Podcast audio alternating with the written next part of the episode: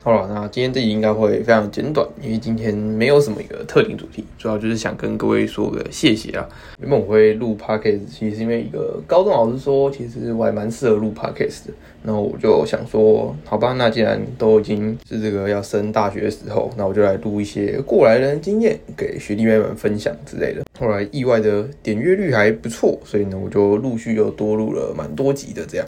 所以我想说，如果我的经历分享真的有帮助到你的话，那我也很开心。那今天录这集还有另外一个原因，是因为昨天发现了一件令我非常意外的事情，就是我的节目竟然上了 Parkes 瞩目新品的这个推荐频道，而且还是在前面几名，所以让我非常的意外啊。但能上那个，应该是因为某些演算法关系，可能我近期的点阅率都还蛮不错的，所以他就让我上了那个瞩目新品的推荐。所以如果你是听完之后你觉得有共鸣，然后帮我分享出去啊，或者是你只是单纯进来听，然后觉得对你有帮助的那些人，我都是非常感谢你们啦。对我就来推广一下我的 Instagram 账号。那那个账号呢，目的也不是为了让大家追踪，是让为了跟大家互动。像之前总算有一个人私信我，问我一些有关大学生的问题，那我也是回答了他嘛。虽然他没有追踪我，但是我也觉得很开心，因为总算有人愿意跟我互动。或者你的每个评论啊，然后每个评分，对于创作者而言都是一种鼓励啊。那我之后呢，也会有陆续做其他不同的主题，可能包括政治啊、时事等等的。